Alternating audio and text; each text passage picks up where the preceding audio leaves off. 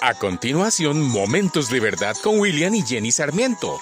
Hoy hablaremos de las presiones de la vida. Y Dios proveerá a todas tus necesidades conforme a sus riquezas en gloria. Hola, muy buen día. Benjamín tenía solo 34 años cuando al despertar una mañana advirtió que casi no veía nada.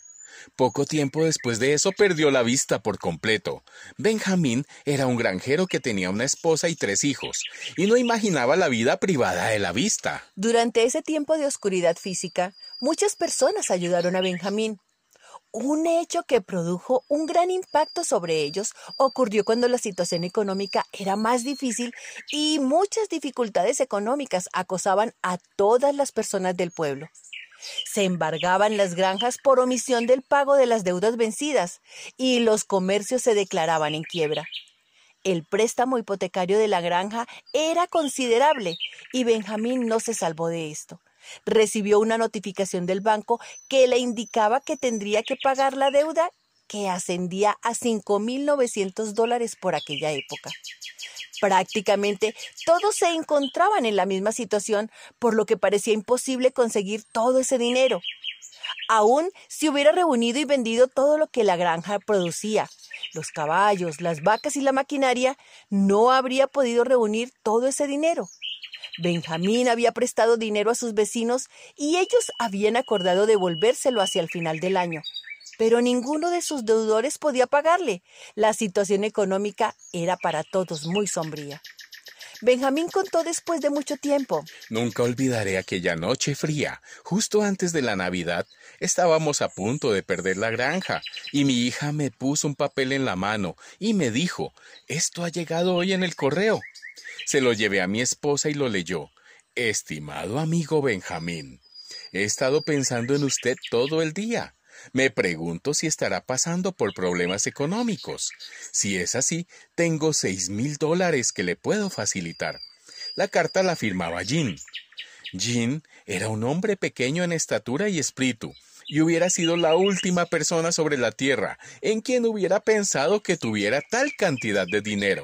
Esa misma noche fuimos con mi esposa a su casa y él me dijo Benjamín, esta mañana en mi oración he recibido un mensaje del cielo y no he podido dejar de pensar en usted todo el día. Estaba seguro de que usted tenía penurias económicas, así que aquí está el dinero.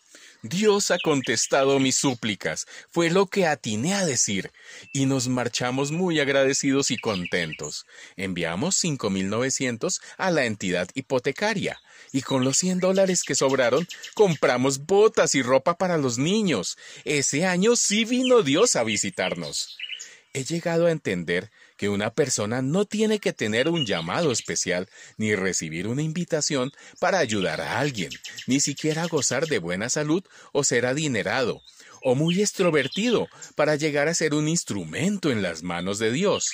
Lo que debemos hacer es obedecer su palabra y creer en sus promesas. Él nos manda. Amarás al Señor tu Dios con todo tu corazón y con toda tu alma y con toda tu mente. Y amarás a tu prójimo como a ti mismo. El amor es el principio más grande que existe. Si podemos extender una mano de auxilio al oprimido, si podemos ayudar a los que se encuentran desanimados y afligidos, si podemos elevar y mejorar las condiciones del ser humano, nuestra misión es hacerlo y seguro que haremos la diferencia. Te invito a orar. Padre, te pido que siembres en mí un carácter honrado que pueda trabajar con amor y realizar gestos de bondad. Que tu semilla de gracia sea sembrada en mi corazón y caiga en tierra fértil, para que me permitas convertir tu provisión en una producción continua de tu generosidad. Deseo vivir una vida que te agrade y que beneficie a los demás. Oro en el nombre de Jesús. Amén. Esta es una producción Fundación Momentos de Verdad. Una palabra de vida para tu espíritu.